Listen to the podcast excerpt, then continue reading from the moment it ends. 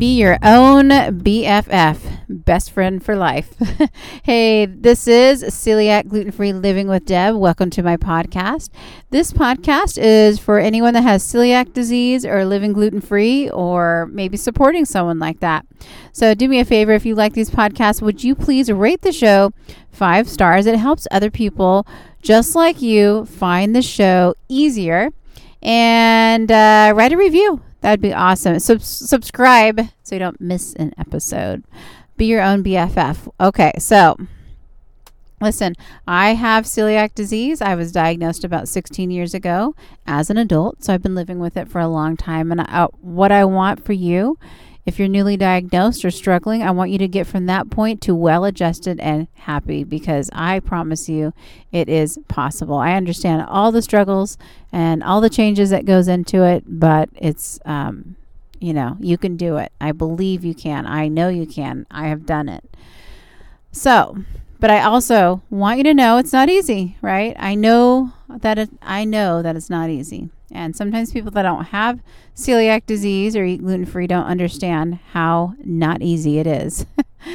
Listen, be your own BFF. I know um, it might feel a little bit lonely sometimes being that person with celiac disease, uh, different than everybody else. Uh, maybe in your, you know, maybe you're the only one in your circle, in your family, um, in your friends um, circle.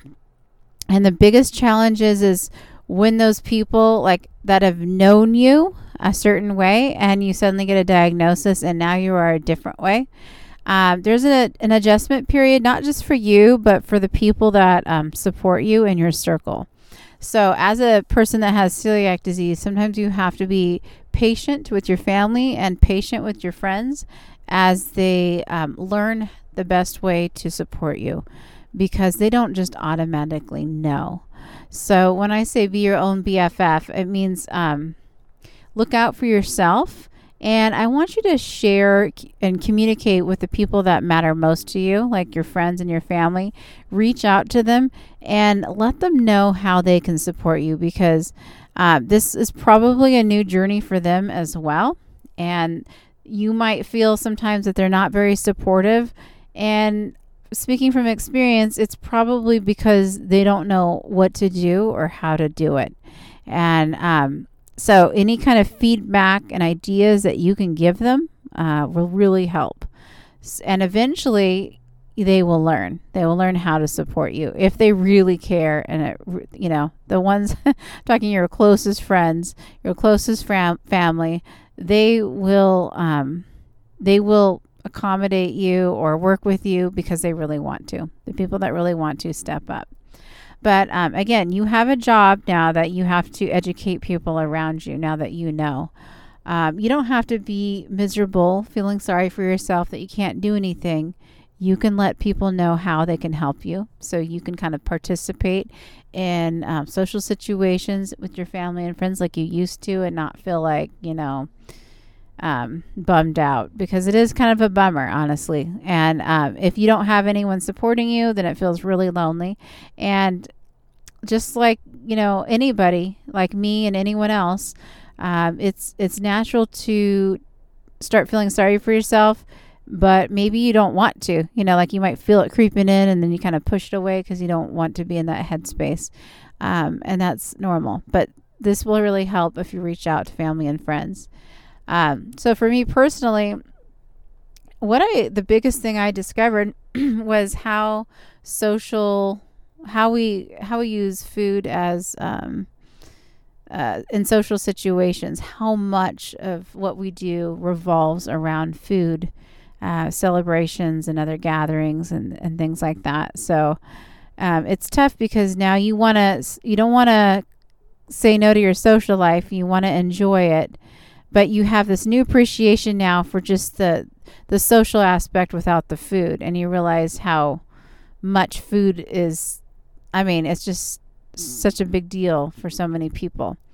And it's hard to kind of let that go. And you may not want to let it go and you don't have to so what i recommend is when your friends like your close family your close friends when you know they're getting together to celebrate something is, you know, be a little before the event, I would reach out to them and talk about, you know, hey, you know, remind them, you know, I eat gluten free. Um, and if usually when you tell people that really care about you what goes on in your body when you eat gluten, they don't want you to eat gluten because they don't want to see you suffer if they care about you, right?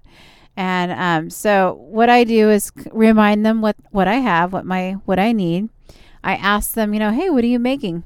and I ask because what I like to do is I like to volunteer to bring something, you know, something that I know that I can eat, whether I make it or buy it at the store.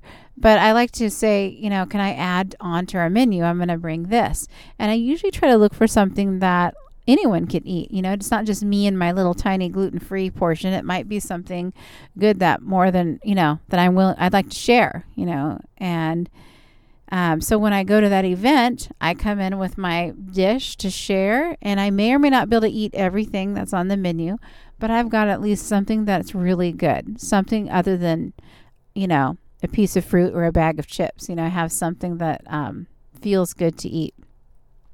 So I really like to do that. Um, that's one idea. Um, and, and, then if you have uh, family and friends that um, start getting used to you know what you're eating you know they might actually start trying to shop or get things that are for you that are gluten free as well. And so when you do when they start doing that um, that's really nice um, if you're lucky they'll do that. Uh, and the other thing i notice with friends and family is you really have to um, remind them or tell them or inform them the issue of cross contamination because uh, with celiac disease, you don't want to be um, getting th- you don't want to be cooking like gluten free toast in a regular toaster oven where you cook or you um, toast gluten toast. You know, there's certain uh, cleanliness um, things to take in. Uh, what am I saying? you have to make sure there's not cross contamination. So you need to use, you know, clean things to cook, clean surfaces to cook with, and and uh, things like that. So what I'm saying is if you have celiac disease, I want you to be your own BFF, okay? Treat yourself the way you want to be treated. And my best friend wouldn't want me to sit around moping. My best friend wouldn't want me to show up at a party and eat nothing and kind of feel bummed out about it. Um, so, if you treat yourself like your best friend, you don't want that for yourself either. So, what would a best friend do? A best friend would make yourself a nice dish to take to the party with you. A best friend would um, just check in with you, make sure you're okay. So, initially, you can be your own best friend and maybe forever, but it will help you and it will help you through that transition period as your friends and your family start getting used to you having celiac disease and eating gluten free. All right, there's a learning curve. You got to be patient with people, but please be patient and then please educate. All right, because like I said, the people that matter step it up. And uh, so please don't give up and don't just settle and do nothing and hide in a corner because you have celiac disease and pretend like everything's okay. You know, everything's not okay. It's just an adjustment for you too. So um, I want you to think positive, and with time, um, it will improve. So that's my message today. Be your own BFF. Be your own advocate. Educate people around you. I hope this message resonates with you. Um, Thank you for joining me today on this podcast. Please rate the show five stars so other people just like you can find this podcast. Subscribe so you don't miss an episode. I hope you have an amazing day. Namaste.